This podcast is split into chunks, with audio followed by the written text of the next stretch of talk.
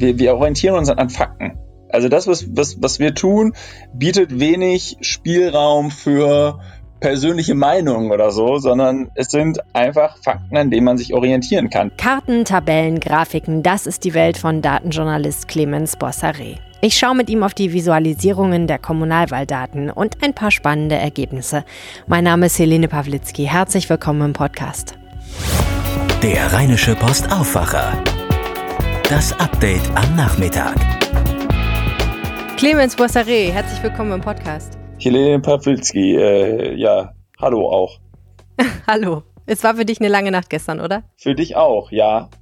Das ist richtig. Wir haben ungefähr gleichzeitig den Laptop zugeklappt, haben wir im Nachhinein festgestellt. In der Tat. Interessant. Und dann konnten wir beide auch nicht schlafen nach so einem aufregenden Abend. Die Tennis- und Sportfans unter Ihnen werden das einordnen können. Äh, Zverev verlor gerade bei den US Open äh, den fünften Satz, als wir den Laptop zuklappten. Das war so um 2 Uhr, 2.30 Uhr. ist ehrlich gesagt vollkommen an mir vorbeigegangen. Ich war mit anderen Dingen beschäftigt. Ich bin auch kein Tennisfan. Ähm, ich habe darüber nachgedacht, dass ich dich ja als Kollegen schon kenne, länger, aber ich ehrlich gesagt relativ wenig Vorstellungen davon habe, was du eigentlich wirklich genau tust, außer dass du immer sehr konzentriert vor deinem Laptop sitzt und tippst. Und gleichzeitig ich aber ja sehr viel deiner Produkte konsumiere sozusagen. Denn wenn zum Beispiel so ein Wahlabend ist oder auch in der Corona-Krise haben wir öfter miteinander zu tun gehabt, dann schaue ich mir natürlich sehr, sehr gerne die vielen Grafiken und Tabellen und Karten an, die du und dein Team so produzieren. Und deswegen habe ich gedacht, wir reden, bevor wir über die konkreten Ergebnisse des Wahlabends reden, mal kurz darüber, wie du eigentlich deinen Job so machst, wie du da so rangehst. Das ist bestimmt sehr spannend für die Zuhörerinnen und Zuhörer. Ironie off oder was? Nein, aber im Ernst. Also es ist ja schon so, dass man sich visuell sehr, sehr gut informieren kann über solche Ergebnisse. Also jetzt zum Beispiel habe ich gerade die Seite RP Online ähm, vor mir und sehe eine Karte von Nordrhein-Westfalen und sehe dort, dass da zum Beispiel das Ruhrgebiet relativ rot gefärbt ist und auch oben bei Bielefeld so ein paar rote Flecken sind. Und dann gibt es Köln und Bonn und Aachen, die sind irgendwie grünlich, aber sonst ist das ganze Land ziemlich schwarz. Und das sagt mir natürlich schon mal ein bisschen was über die demokratische Zusammensetzung. Ja, in der Tat. Und ähm, um auf, darauf einzusteigen, was du fragtest bezüglich unserer Arbeitsmethoden und wie sowas dann entsteht. Im Prinzip ist es ja sind es ja einfach Daten, nicht wahr? Das sind Daten, die wir quasi visualisieren. Ähm, in diesem Fall halt, wo wir dann Umrisse von den Städten und Kreisen äh, in diesem Fall von Nordrhein-Westfalen haben und dann gibt es im Fall wie gestern Abend die Landeswahlleitung und die Landeswahlleitung ist sozusagen die zentrale Anlaufstelle für alle Wahlergebnisse im Land. Ähm, und die stellt an, an dem Abend irgendwann für Presse- und Medienvertreter diese Daten äh, zur Verfügung. Ähm, gestern Abend sind es dann zum Beispiel 54 verschiedene Links, also für jede Stadt, für jeden Kreis ein Link und dahinter verbergen sich dann die Wahlergebnisse in dieser Stadt, in diesem Kreis. Ja, und wir gehen dann hin und äh, sammeln diese Links und äh, erzeugen aus 54 Links eine Datei, äh, die wir dann wiederum analysieren, also wo wir dann noch ein bisschen Berechnungen mit, mit anstellen, um dann am Ende des Tages, am Ende des Abends besser gesagt, ähm, eine solche Karte zu visualisieren, ähm, die zum einen natürlich zeigt, ähm, wie in den einzelnen Kreisen abgestimmt wurde, wie in den einzelnen Städten abgestimmt wurde, ähm, aber auch wie in ganz NRW abgestimmt wurde. Da kann man sich dann noch angucken, was sind die Hochburgen der Parteien, ähm, wie war die Wahlbeteiligung, wo hat welche Partei gewonnen. Ja, also wir sehen zum Beispiel, dass Aachen, Köln, Bonn ähm, dieses Jahr die stärkste Kraft im Rat der jeweiligen Stadt stellen werden. Äh, du hast gerade schon gesagt, das Ruhrgebiet und so ein bisschen das, das Ostwestfalenland ist noch, sind die letzten Bastionen der SPD sozusagen und der Rest des Landes ist mal mehr oder weniger tiefschwarz. Ähm, das mhm. sind so die Ergebnisse, die wir dann am Ende des Abends oder besser gesagt in der Nacht äh, dann hatten. Und ohne jetzt zu tief ins Detail einsteigen zu wollen, aber ich stelle mir das ungefähr so vor, dass du halt dem Computer beibringen musst, dass er diese Links ausliest und versteht, was für Daten da eigentlich an welcher Stelle stehen. Mhm. Und dann musst du noch irgendwie eine Karte haben und dem Computer sagen, wie er die Daten den Karten zuordnen kann. Also quasi den Umrissen der Kreise und kreisfreien Städte. So. Ge genau, also man muss sich das, wenn man, das kann man sich eigentlich ganz gut vorstellen. Ne? Jeder, jede Stadt, jeder Kreis hat eine Identifizierungsnummer, eine ID wie eine Personalausweisnummer, wenn man so will. Und, ähm, oder ein Kennzeichen vom Auto, ja. Ja, oder genau, besser, besseres Beispiel noch, genau, das Kennzeichen am Auto. Und ähm, die wiederum äh, ordnen wir einer, äh, ja, eine, einer geografischen, ähm, einem geografischen Format zu. Sprich, äh, für die Stadt Köln haben wir dann äh, eine eigene das nennt sich Polygone, ja, also quasi die mhm. Umkreise der Stadt. Ähm, oder wenn man das Ganze sich ein bisschen detaillierter angucken will, ähm, wir haben für einzelne Städte auch die Stimmbezirke ähm, visualisiert. Mhm. Das sind dann in Düsseldorf über 300 Stimmbezirke. Ähm, wo dann die Grenzverläufe gezogen werden. Und jeder, jeder Stimmbezirk hat seine eigene ID und äh, wird dann quasi die Polygone und die Ergebnisse werden einander über diese ID zugeordnet. It's a match. Hm. Mhm. So, okay. Dann, dann geht es alles seinen Gang. das klingt jetzt sehr, sehr einfach, aber ähm, man muss natürlich sagen, da steckt relativ viel Planung und Arbeit drin. Wenn so ein Wahlabend auf euch zurauscht, wann fangt ihr dann an mit der Planung und was überlegt ihr euch eigentlich? Denn es gäbe ja wahrscheinlich sehr, sehr viele Möglichkeiten, das Ganze zu visualisieren. Man muss ja irgendwo wahrscheinlich eine Auswahl treffen, was man eigentlich macht und wo man es wie präsentiert. Wie geht ihr bei der Planung vor? Ja, ähm, alles steht und fällt tatsächlich mit der Verfügbarkeit von Daten. Ähm, man wird immer annehmen, so Wahlen, die kommen ja nicht so überraschend, die sind ja relativ zeitlich festgelegt und vorterminiert. ähm, und dennoch ist es leider so, dass wir bei Weitem noch nicht von jeder Stadt, von jeder Gemeinde, von von der wir uns das wünschen würden, die Daten auch bekämen, ähm, also so zugänglich bekommen, dass wir sie am Wahlabend dann schnell auswerten und entsprechend auf, auf Karten mappen können. Das heißt, wir gucken erstmal, was ist überhaupt möglich? Ähm, wir sprechen mit der hm. Landeswahlleitung, welche Daten stellt ihr uns zur Verfügung, wann kommen die, wie sehen die aus? Ähm, dann baut man quasi ja, Strukturen. Das klingt jetzt ein bisschen, bisschen nicht greifbar, aber im Prinzip gehe ich hin oder gehen wir hin und strukturieren für jede Stadt vor, wie so eine Tabelle oder wie so eine Datei aussieht, wo die Ergebnisse am Wahlabend dann einlaufen damit wir mhm. im hm. Vorfeld auch testen können. Wir nehmen dann Testdaten und, und, und machen quasi mehrere Durchgänge im Vorfeld schon der Wahlen und schauen, ob das alles plausibel aussieht, ob das technisch alles funktioniert. Ähm, mhm. Sprich, dieser Weg von erstmal gucken, was gibt es, dann mit den Kommunen genau sprechen, gibt es nicht vielleicht doch noch ein bisschen mehr, ähm, dann, dann sich darum kümmern, ähm, wie kommt das alles am Wahlabend zu uns, dann die Tests und dann am Wahlabend letztlich die Umsetzung. Ja, das sind irgendwo was zwischen zwei bis drei Wochen. Ähm, die das dann wirklich intensiv oder zumindest mal kontinuierliche Arbeit erfordert. Ähm, mhm. Ich habe mich jetzt aber zum Beispiel mit diesem Thema Kommunalwahlen, weil die Kommunalwahlen ja, da können wir vielleicht gleich nochmal kurz drauf eingehen, ähm, doch eine gewisse Besonderheit sind. Ähm, aufgrund der verschiedenen Wahlen, die da anstehen, habe ich schon im Juli diesen Jahres die ersten Kontakte äh, zu den Behörden aufgenommen, um halt mal abzuklären, mhm. was überhaupt so möglich ist. Ja, gutes Stichwort. Also es gab ja ganz unterschiedliche Sachen, die gewählt wurden. Ich meine, einerseits klar, erstmal Kommunalwahl bedeutet in der Regel, es wird ein Stadtrat gewählt, aber dann gibt es natürlich auch, also es gibt Städte, ne, kreisfreie Städte sozusagen wie Düsseldorf, da wird einfach ein Stadtrat gewählt, aber ich weiß zum Beispiel gar nicht genau, wie das in Kreisen funktioniert, was da genau gewählt wird. Dann gibt es Oberbürgermeister, aber die gibt es natürlich auch nicht überall. Hier in Düsseldorf gab es noch eine Wahl zum Integrationsrat, im Ruhrgebiet gab es die Wahl zum Ruhrparlament. Das ist ja ein ganzer Haufen verschiedene Daten, die du da bekommst. Das ist ein ganzer Haufen Daten, die man bekommt. Äh, das sind dann ganz viele verschiedene Links und Tabellen, die man bekommt.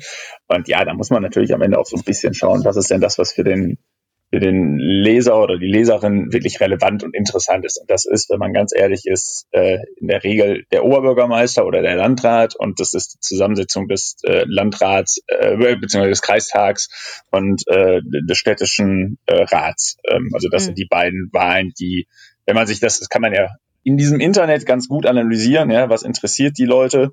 Ähm, das sind die beiden Wahlen, die wirklich interessieren und darauf konzentrieren wir uns dann auch in in unseren Darstellungen, ähm, weil sich einfach, das muss man ja sich auch immer noch mal bewusst machen, es ist viel Aufwand, das alles zu analysieren und, und zu visualisieren vor allen Dingen.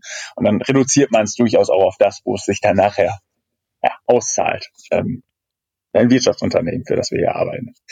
Ja, wir haben ja jetzt erstmal auch nur davon gesprochen, dass man überhaupt Daten visualisiert. Was wir noch gar nicht gemacht haben, ist darüber zu sprechen, dass man natürlich mit Daten auch Geschichten aufspüren kann. Das heißt, journalistisch hingehen kann und sagen kann, hm, was sind denn jetzt eigentlich die besonders überraschenden Daten? Wo steckt vielleicht eine Geschichte hinter? Hm. Kannst du ein Beispiel für sowas nennen? Entweder jetzt für die Kommunalwahl oder für einen anderen Bereich, wo du mal so gearbeitet hast? Also das Thema Wahlen eignet sich da schon ganz hervorragend für, muss man ganz klar sagen. Man kann ja ähm, allein ob dieser Detailtiefe, die in der Regel zur Verfügung steht, ja, also zu schauen, ähm, auf Stimmbezirksebene, da reden wir dann ja von, von kleinen Gebieten. Ja, wenn ich aus dem Fenster gucke, kann ich quasi das Ende meines, das Ende und Anfang meines Stimmbezirks sehen, weil er, weil er so klein zugeschnitten ist. Ähm, das heißt, man kann ja wirklich im Detail gucken, wie hat quasi meine Nachbarschaft gewählt. Ähm, und dann kann man natürlich schauen, wo sind die Hochburgen von, von AfD und Grüne oder von, äh, wo, wo hat die SPD noch wirklich ihre, ihre Hochburgen ähm, bei der Wahl. Ähm, dann, dann sieht man ja einfach geografische Unterschiede, die man auch in Zusammenhang bringen kann mit äh, Demografie und, und äh, einfach der, der Struktur einer Stadt. Ähm, das ist schon, schon gerade beim Thema, beim Thema Wahlen immer möglich und sehr interessant. Und da haben wir schon viele verschiedene Geschichten gemacht. Man kann aber auch zum Beispiel gucken, das war jetzt im Vorfeld der Kommunalwahl auch politisch und mediales Thema. Ähm, wie, wie ist eigentlich so eine Zusammensetzung von, ähm, von städtischen Parlamenten ähm, in mhm. puncto Geschlechtergleichberechtigung? Ähm, und da sieht man jetzt auch schon wieder, ähm, um jetzt, weil du nach einem konkreten Beispiel fragtest, ähm, wir haben jetzt ja das vorläufige, endgültige amtliche Endergebnis. Ähm, und demnach äh, ist der Anteil der Männer in den Parlamenten der kreisfreien Städte und Kreise ab sofort äh, doppelt so hoch wie der der Frauen. Ich hoffe, das war jetzt mhm. sprachlich nachvollziehbar. Ja? Aber mhm. um es ganz eindrücklich zu machen, wir kommen auf knapp 1200 Frauen und auf 2400 Männer in den Parlamenten. Mhm. Ist das eine Veränderung zu vorher? Ja, das hat sich verändert. Ähm, und wenn ich jetzt gerade das so ein bisschen, ich sag mal, negativ dramatisch für die Frauen auslegen wollte, ist es sogar besser geworden. Okay. 2014 wurden noch nur, nur knapp 1000 Frauen zu 2300 Männern gewählt. Ähm, sprich, wir haben eine leichte Verbesserung, aber es ist natürlich immer noch weit davon entfernt, dass wir da Geschlechtergleichheit äh, in den Parlamenten haben. Ja. Ähm, wir können ja auch noch mal ein bisschen generell auf die Ergebnisse schauen. Ähm, interessant ist ja erstmal die Frage, wie sieht es aus mit OB-Wahlen? Ne? Ähm, in vielen Städten wird es eine Stichwahl geben. Tatsächlich. Also mit Ausnahme von einigen wenigen Ruhrgebietstädten wie Essen oder Bochum ähm, haben eigentlich alle großen Städte ähm, im Land Stichwahlen. Köln, Düsseldorf, Bonn, Aachen, ähm, Wuppertal. Da ist äh, eigentlich überall, überall geht's in zwei Wochen nochmal in die zweite Runde. Was für dich auch bedeutet, du musst in zwei Wochen nochmal richtig ran ich habe Ende der Woche Urlaub und äh, werde das versuchen im Team vorzuplanen, aber äh, ich werde mich um diese Stichwahl nicht kümmern ähm, und nur mit Interesse verfolgen, ob alles äh, ja dann an dem Abend auch funktioniert. Aber ähm, ja. es mussten jetzt mal Urlaubstage abgebaut werden. Verstehe. Was sind dir denn noch für Ergebnisse aufgefallen? Ach, ich fand ganz interessant tatsächlich, dass ja im Vorfeld so gerade in den Großstädten ähm, gemunkelt wurde, ob nicht die Grünen ähm, noch, noch viel stärker würden, als sie es ähm, dann letztendlich geworden sind. Die, ich will jetzt hier nicht in die Analyse gehen, woran das lag. Ähm, Corona wird da sein Übriges wahrscheinlich irgendwie getan haben, aber ähm, ja, dass es am Ende des Tages tatsächlich nur drei Städte waren, die, ähm, die jetzt eine Ratsmehrheit haben mit oder eine stärkste grünen Fraktion im Rat haben, so ist es richtig, ähm, dass eigentlich sich vor allen Dingen Aachen vielleicht auf eine grüne Oberbürgermeisterin einstellen muss, mhm. ähm, dass ähm, aber natürlich solche ne, so ewige SPD-Bastionen wie wie Dortmund, wo glaube ich seit 70 Jahren immer ein SPD-Bürgermeister regiert hat, ähm, mutmaßlich in zwei Wochen ähm, sich sich umstellen müssen oder zumindestens mal es jetzt eine Stichwahl gibt. Allein das ist schon eine Zäsur. Mhm. Ähm, das ist schon, schon spannend. Ansonsten, man hat wieder festgestellt, da wo es, wo es nicht ganz so gut aussieht, wo die Leute sich vielleicht Sorgen machen, wo die, ja, einfach die, die Struktur an der Stadt nicht so stimmt, da ist die AfD stark. Ähm, wir sprechen da von Gelsenkirchen, von Duisburg ähm, wo die Partei ähm, ja, zweistellige Ergebnisse bekommen hat, während sie auf Landesebene so gerade eben, also wenn wir Landtagswahl gehabt hätten, dann wären sie so gerade eben ins Parlament gekommen mit 5,1 Prozent. Mhm. Ähm, in Duisburg und Gelsenkirchen gibt es Bezirke, da kommt sie auf über 20 Prozent äh, und insgesamt auf, auf 7 und 12 Prozent. Ähm, das ist schon, beziehungsweise auf 9 und 12 Prozent, Entschuldigung. Mhm. Ähm, das sind die höchsten Ergebnisse im Land. In anderen Städten spielt die Partei dahingehend überhaupt keine Rolle, muss man sagen. Ähm, das ist schon, schon eine interessante Einordnung, wenn man sich so die, ja, die die, die Zeit anguckt, mhm. in der wir da leben. Ja.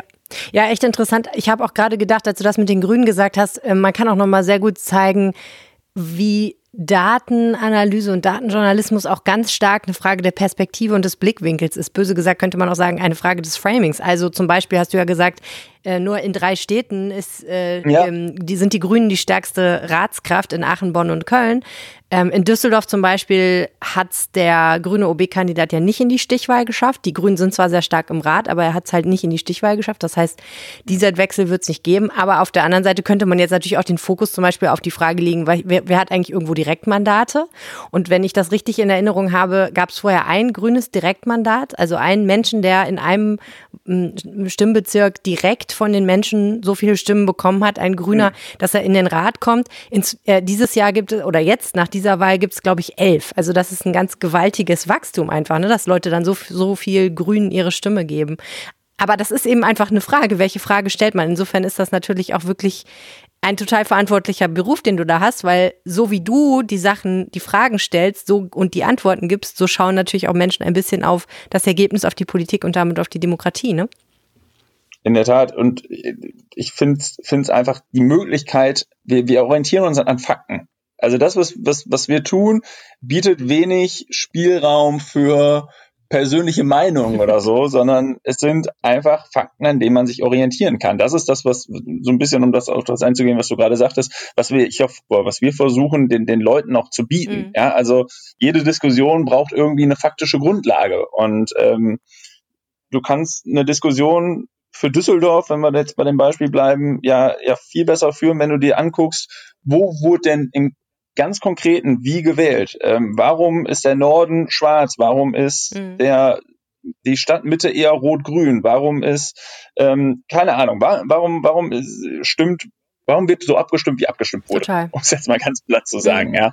Ähm, und dafür bietet sich, bieten sich diese Visualisierung, diese Aufarbeitung der Daten einfach sehr gut an. Ähm, auch da, um mal zu gucken, vielleicht auch für die Kandidaten, ja, warum, warum ist Grün im Stadtzentrum von Düsseldorf bei der Ratswahl, also dominant, ja, Flingern Zentrum Oberkassel sogar Oberkassel mit grünen, mit grünen Pünktchen, ähm, wohingegen bei der, bei der OB-Wahl das tatsächlich äh, ganz andere Ergebnisse sind. Ja, absolut. Total interessant. Ich habe auch heute als allererstes mal geguckt, in meinem Stimmbezirk, der ja. relativ klein ist, ähm, wohnt tatsächlich auch die Oberbürgermeisterkandidaten von der Satirepartei Die Partei. Und ich habe geschaut, ähm, wer hat, wie viele Leute haben eigentlich für sie gestimmt und war erstmal überrascht zu sehen, dass es doch etwas über fünf Prozent waren, was ja für eine OB-Kandidatin, die jetzt nicht unbedingt auf der Favoritenliste steht, relativ viel ist. Und dann habe ich nochmal, und das finde ich auch toll, dass man das bei euch kann, nach den absoluten Zahlen geschaut und festgestellt, mhm. das waren exakt zwölf Stimmen von denen eine wahrscheinlich ihr selber gehört. Also äh, das fand ich mega ja. spannend, weil man da nochmal so ein bisschen auch die Dimension besser einschätzen kann. Und so genau zu sehen, das ist da wirklich super irre, wie die Nachbarschaft wählt letztendlich. Ähm, ne? Also wie viele Leute wohnen eigentlich um mich herum, die äh, tatsächlich AfD wählen würden und wie viele Leute gehen auch zur Wahl. Das war auch ein bisschen erschreckend. Hier, wo ich wohne, gehen halt nur 17 Prozent der Leute zur Wahl. Auch das finde ich, finde ich wahnsinnig interessant. Und ja, also äh, ich kann nur sagen, so als Nutzerin vielen herzlichen Dank für eure Arbeit. Stets gerne und immer wieder. Außer zur Stichwahl, da machst du Urlaub. Außer zur Stichwahl. Wobei, nochmal, ich bin ja nicht alleine. Nein, Der Rest wird das schon. Irgendwas werden wir bestimmt machen und äh, den Userinnen und Usern auch an, an diesem Wahlabend irgendwie diese Ergebnisse visualisiert bekommen. Genau, das, das wollte ich auch noch kurz fragen. Ähm, ist, Visualisierung ist ja auch total wichtig. Wie wichtig ist deiner Ansicht nach, dass das Ganze, wie soll ich sagen, hübsch aussieht, also ansprechend aussieht?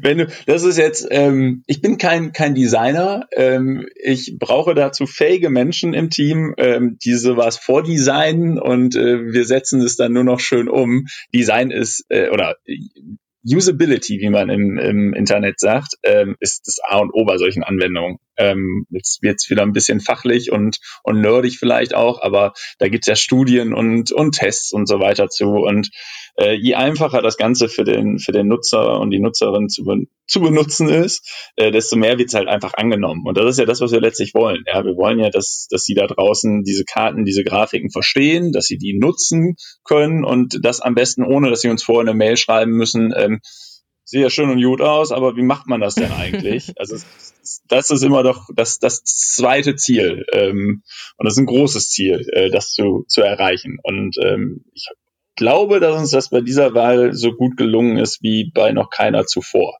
ähm, um mal etwas, ja, einfach ganz zufrieden äh, zu sein zum Ende hin. Ich äh, finde es tatsächlich tatsächlich ganz gelungen, was, was wir da dieses Mal auf die Beine gestellt haben. Okay, wer das nachgucken möchte, der kann das auf RP Online tun. Vielen herzlichen Dank, Clemens Bossari, für das Gespräch. Sehr gerne.